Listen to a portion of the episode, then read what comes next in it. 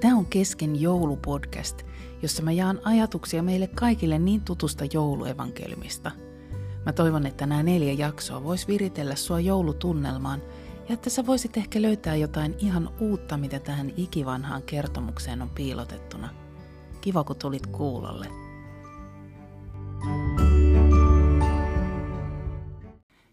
Tässä podcastissa mä jatkan joulupodcast-sarjaa ja tämä on toinen jakso, jonka nimi on Ikivanha ilo. Toisen adventin teema on kunnia ja toisena adventtina se toinen kynttilä kertoo jouluilosta.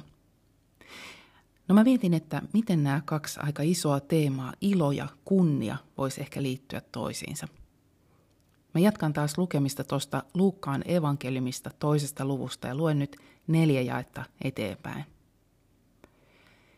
Niin myös Joosef lähti Galileasta, Nasaretin kaupungista ja meni verollepanoa varten Juudean, Daavidin kaupunkiin Betlehemiin, sillä hän kuului Daavidin sukuun.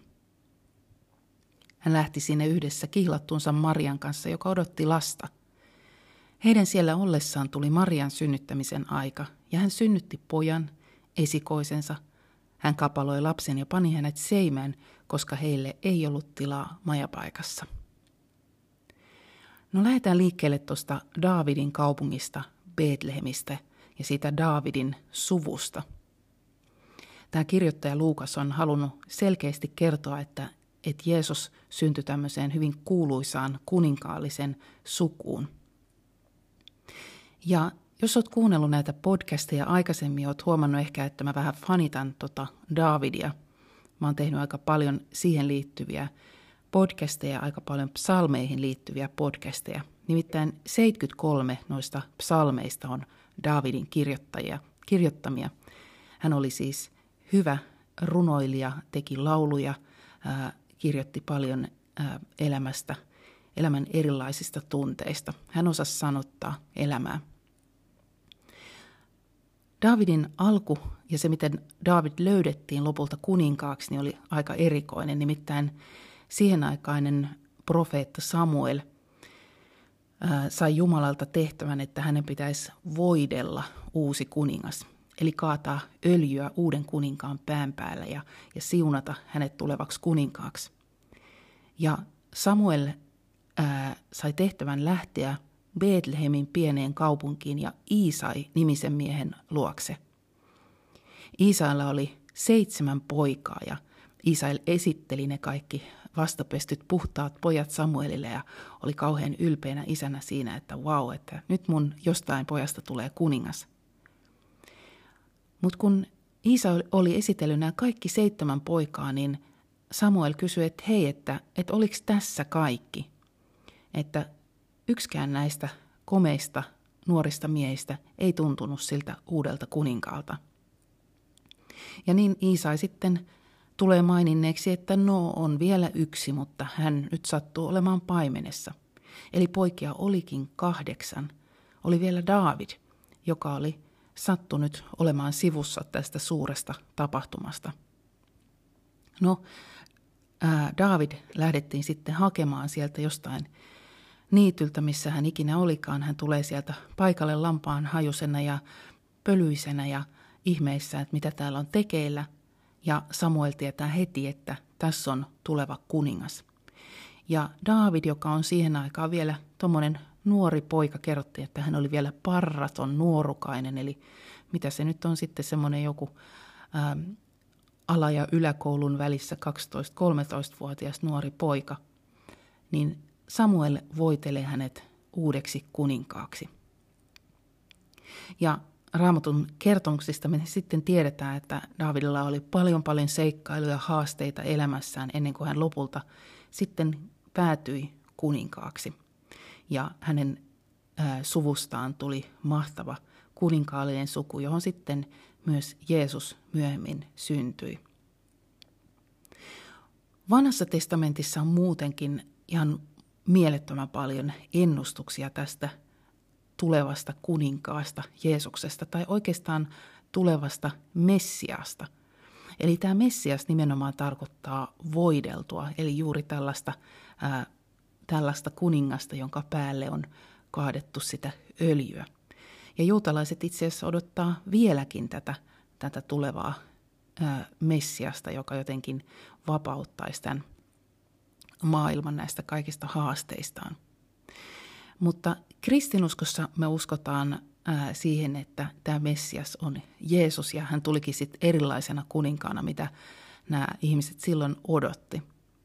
Mä luen muutaman ennustuksen, mitkä ää, vanhasta testamentista löytyy Jeesukseen liittyen. Näillä kaikilla on ää, oma kirja. Mä luen yhden pätkän Jesajasta, yhden Miikasta, yhden Sakarjasta ja yhden Jeremiasta. Ja on laskettu, että näitä on satoja, näitä ennustuksia, jotka liittyy Jeesuksen syntymään, Jeesuksen elämään ja Jeesuksen kuolemaan. Mutta nämä neljä, jotka mä luen, niin liittyy aika selkeästi ja aika ymmärrettävästikin tuohon Jeesuksen syntymään. No tämä ensimmäinen ää, Jesajan kirjasta löytyvä ennustus on ää, kirjoitettu noin 700-600 ennen ajanlaskun alkua. Sen tähden Herra antaa itse teille merkin. Neitsyt tulee raskaaksi ja synnyttää pojan ja antaa hänelle nimen Immanuel. Tämä Immanuel-nimi tarkoittaa Jumala kanssamme. Eli aika selkeä ennustus. Siinä on mainittu neitsyt, joka synnyttää pojan ja antaa nimen Immanuel, Jumala kanssamme, ja Jeesuksen nimi tarkoittaa myös tuota.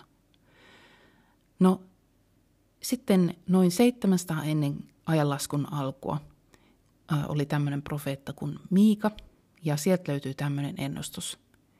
Sinä Betlehem, sinä Efrata, sinä olet pienin Juudan sukukuntien joukossa, mutta sinun keskuudestasi nousee Israelille hallitsija.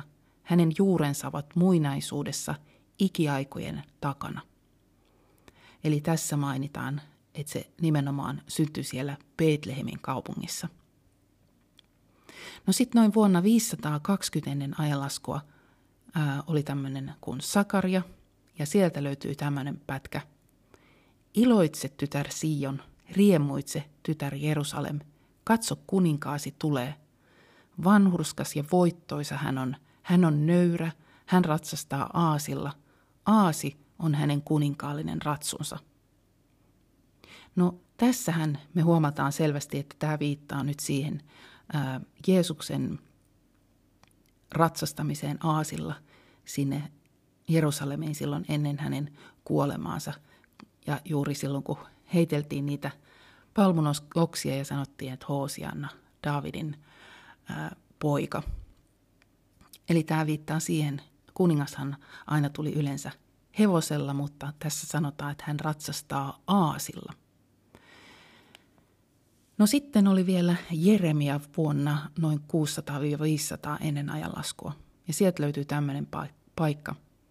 Tulee aika, sanoo Herra, jolloin Daavidin suvusta nousee vanhurskas verso.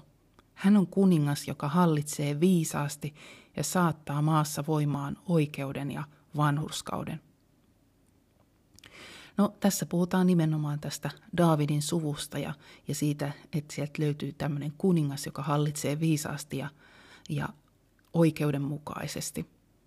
Ja niin nämä ihmiset odotti sitten jotain erityisen mahtavaa, hienoa kuningasta, joka tulisi, tulisi tuomaan rauhan ja tulisi tuomaan kaiken oikeudenmukaisuuden sinne epäoikeudenmukaiseen maailmaan. Mutta kuitenkin se, se kuningas, joka sitten tuli Jeesuksen myötä niin oli pikkasen erilainen, vaikka hän olikin viisas ja oikeudenmukainen ja vanhurskas. Eli vanhurskasta tarkoittaa siis syyttömyyttä. No sitten mä luen vielä yhden tuolta Jesajan kirjan ää, ää, tota, luvusta yhdeksän, koska tässä on mun mielestä hienoja asioita muutenkin. Ja, ja ihan tämä alku, mä luen tästä kuusi jaetta – luvusta yhdeksän siis. Ää, ja tämä ihan ensimmäinenkin pätkä jo jotenkin uppoaa tähän suomalaisen sydämeen. Uskon, että olet samaa mieltä. Kansa, joka pimeydessä vaeltaa, näkee suuren valon. Niille, jotka asuvat kuoleman varjon maassa, loistaa kirkkaus. Sinä teet runsaaksi riemun, annat suuren ilon. He iloitsevat sinun edessäsi niin kuin elonkorjon aikana iloitaan. Ikeen, joka painaa heidän hartioitaan. Valjaat, jotka painavat olkapäitä, ja heidän käskiänsä sauvan sinä murskaat niin kuin murskasit Midianin vallan. Ja kaikki taistelukenttiä tallaneet saappaat, kaikki verentahrivat maat, vaatteet poltetaan, ne joutuvat tulen ruoaksi. Sillä lapsi on syntynyt meille, poika on annettu meille. Hän kantaa valtaa harteillaan.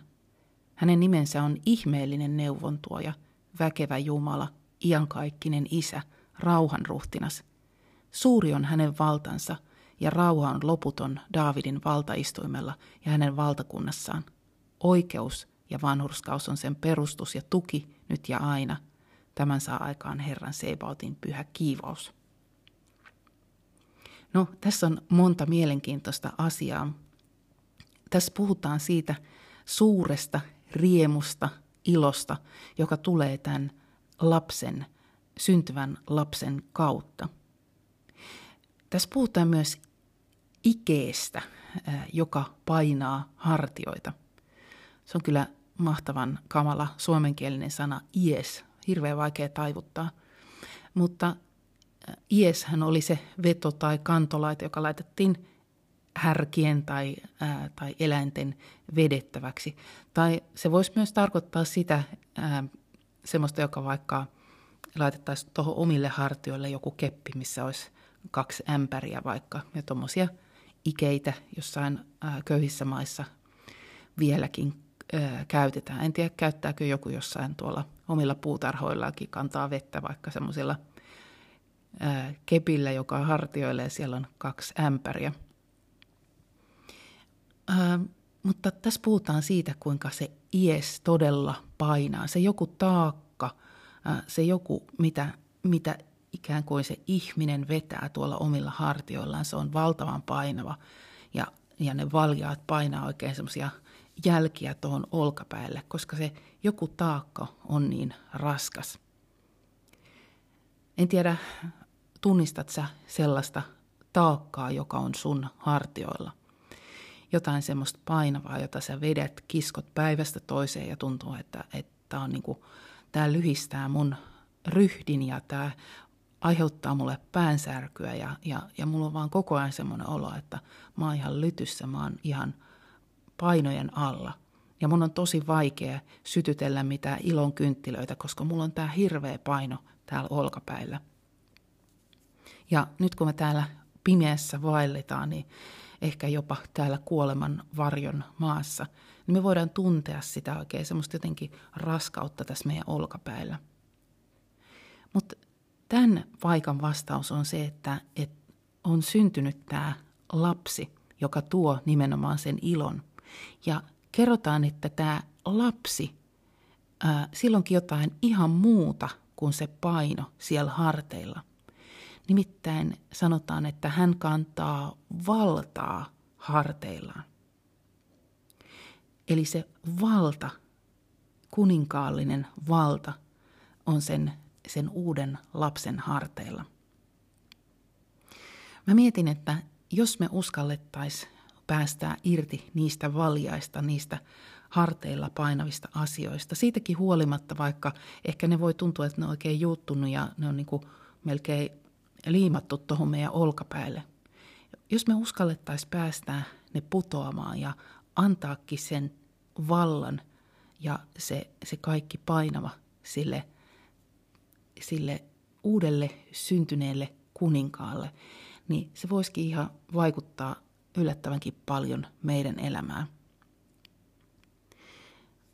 Kuninkaallahan on valta harteillaan, eli hänellä on ää, mahdollisuus käyttää sitä valtaansa.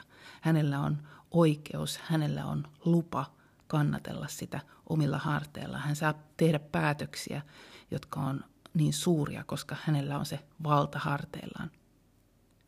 No tässä kerrotaan vielä neljä erilaista nimeä tälle tulevalle kuninkaalle, jolla on todella tämä valta harteillaan. Ja nyt jos sä oot ää, ää, tota, saanut multa sen suurempiin käsiin, semmoisen pikkukirjan, semmoisen pienen rukouskirjan, niin siellä on tällainen yksi neljän ilmansuunnan rukous, joka liittyy tähän näihin neljään sanaan. Ja mä avaan nyt sitä vielä, vaikka mä oon jossain edellisissä podcasteissa tätä avannutkin, tämä on mulle aika tärkeä teema, niin mä uskon, että tämä voisi puutella myös sua. Nimittäin tästä uudesta kuninkaasta sanottiin, että hän on ihmeellinen neuvon tuoja. Sen sanan takaa löytyy tosi paljon hienoja asioita. Sieltä löytyy sana harkita, neuvoa, neuvotella, neuvotella yhdessä, suunnitella, tarkoitus. Eli jos sä oot tämmöisiä sanoja vailla, että sä haluaisit neuvotella vähän yhdessä sun elämässä asioista, sä haluaisit suunnitella, sä haluaisit harkita, sä haluaisit neuvoa jossain elämässä visasissa kysymyksissä.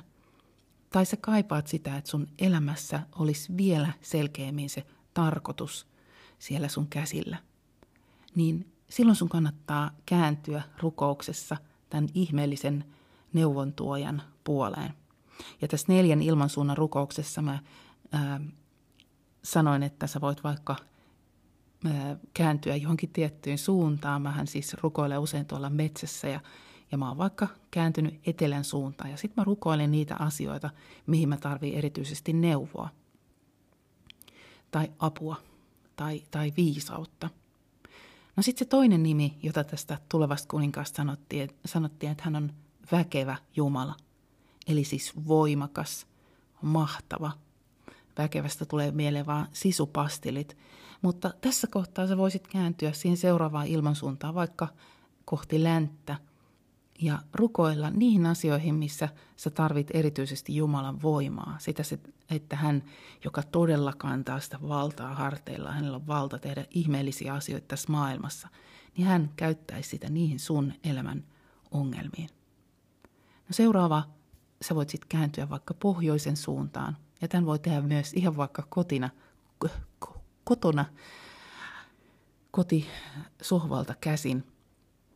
Niin on iankaikkinen isä. Sen sanan takaa löytyy ajatus jatkuvasti olemassa olevasta isästä. Eli sellaisesta isästä, joka on nähnyt koko tämän maailman, historian, kehityksen, koko universumin ää, olemassaolon. Hän tietää alun, lopun, kaiken sieltä väliltä. Hän tietää, mistä sä oot tullut, minkälaisesta suvusta sä oot tullut, minkälaisesta ää, taustasta, miten sä oot päätynyt just tähän pisteeseen, missä sä tänään oot. Ja musta on ihana rukoilla isää, joka tuntee mut sieltä ihan mun alusta saakka, mun, kun mä oon ollut äidin kohdussa, mä oon ollut vasta pieni aavistus siitä elinasta, joka mä nyt oon. Ja Jumala tietää myös sinusta kaiken. Hän tietää, mitä mahdollisuuksia, mitä vielä piilossa olevia kykyjä sussa on, semmoisia, mitä sä et ole koskaan uskaltanut tai rohjennut edes ottaa käyttöön. Ja hän haluaa olla sulle isä, joka on paljon, paljon parempi kuin sun täällä maan päällä oleva isä. No sitten se viimeinen nimistä on mulla siellä itäpuolella ja se on rauhan ruhtinas – sen sanan takaa löytyy valtavasti hienoja asioita. Terveys, hyvinvointi, rauha, turvallisuus, kunto ihan kehossa, hiljaisuus, tyytyväisyys. Ja mä uskon, että nämä on sellaisia asioita, mitä me jokainen kaivataan, varsinkin nyt joulun aikana. Aika monet meistä aikuisista vaan toivois lahjaksi sitä, että olisi sellaista rauhallista ja tyyntä ja, ja levollista – että voisi niinku istahtaa sen joulun äärelle ja, ja asiat olisi vaan, vaan ihan hyvin. Ei niiden tarvi olla täydellisiä, vaan jos ne olisi ihan hyvin, niin se olisi, se olisi meille, meille oikein semmoinen, mistä me voitaisiin olla jo kiitollisia. Mutta eli tämä lapsi, joka syntyi, poika, joka annettiin, niin tällä oli näin ihmeellisiä asioita siellä harteillaan neuvon tuoja, väkevä tai voimakas Jumala, iankaikkinen Isä, rauhan ruhtinas. Ja itse asiassa tuon rauhan ruhtinaan siinä luettelosta unohtui vielä yksi asia. Siellä on rauha ihmissuhteissa ja rauha Jumalan kanssa. Eli jos sä tarvit myös tänä joulun aikana rauhaa ihmissuhteessa tai rauhaa Jumalan kanssa, että te olisitte sovussa, niin sitäkin sä voit rukoilla samalla, kun sä rukoilet näitä muita asioita. Mä haluaisin, että me voitaisiin ja mä toivon, että me voitaisiin sytyttää se jouluilo meidän elämään. Ja oikeastaan ehkä, että Jumalakin voisi olla sytyttämässä sitä meidän kanssa yhdessä sitä jouluilon kynttilää. Raamatus sanotaan, että ilo Herrassa, eli ilo Jumalassa on teidän voimanne. Me ei loppujen lopuksi hirveästi tarvita sitä kunniaa itsellemme. Tässä kunnian adventissakin nimenomaan puhutaan siitä Jumalan kunniasta, ei meidän omasta kunniasta. Ja kun me annetaan se Jumalan pitää siellä harteillaan sitä kunniaa ja, ja me päästetään irti, heitetään kaikki murheemme hänen päällensä, niin kuin Jeesus sanoi, että, että heittäkää kaikki murheet minun päälleni, niin minä pidän teistä huolen. Niin me voidaan pudottaa se, se painava ies sieltä meidän hartioilta ja sanoa, että mä en nyt jaksa yhtään murehtia, mä en nyt jaksa yhtään kantaa huolta. Nämä on liian isoja asioita mulle huolehdittavaksi. Mä en jaksa vetää tätä mun epävarmaa tulevaisuutta mun harteilla. Tämä painaa, tämä hiertää. Mä haluan pudottaa tämä mun harteilta ja ha- mä haluan vaan luottaa siihen, että se, jolla on ää, valta siellä harteillaan, ei paino, vaan jolla on valta harteillaan, tulee vaikuttamaan myös mun näihin asioihin, näihin yksinkertaisiin, arkisiin, tavallisiin asioihin, johon mä tarvii sitä hyvinvointia, rauhaa, turvallisuutta, hiljaisuutta, tyyneyttä, tarkoitusta, sitä Jumalan voimaa, sitä Jumalan ää, ikuista isyyttä, niin että hän vaan tulee ja kannattelee näitä mun asioita. Hän, koska hänellä on valta harteillaan. Eli tällaisia asioita mä halusin puhua vallasta ja, ja toisaalta siitä ilosta. Ja mä uskon, että tässä joulukuussa niin synkkää kuin meillä täällä onkin ja niin paljon kuin meillä on murheita meidän ympäristössä, niin me voidaan silti löytää se jouluilo, se rauha ja se kaikki hyvä, mitä meille tarjotaan. Mä toivotan sulle oikein hyvää päivää. Moikka!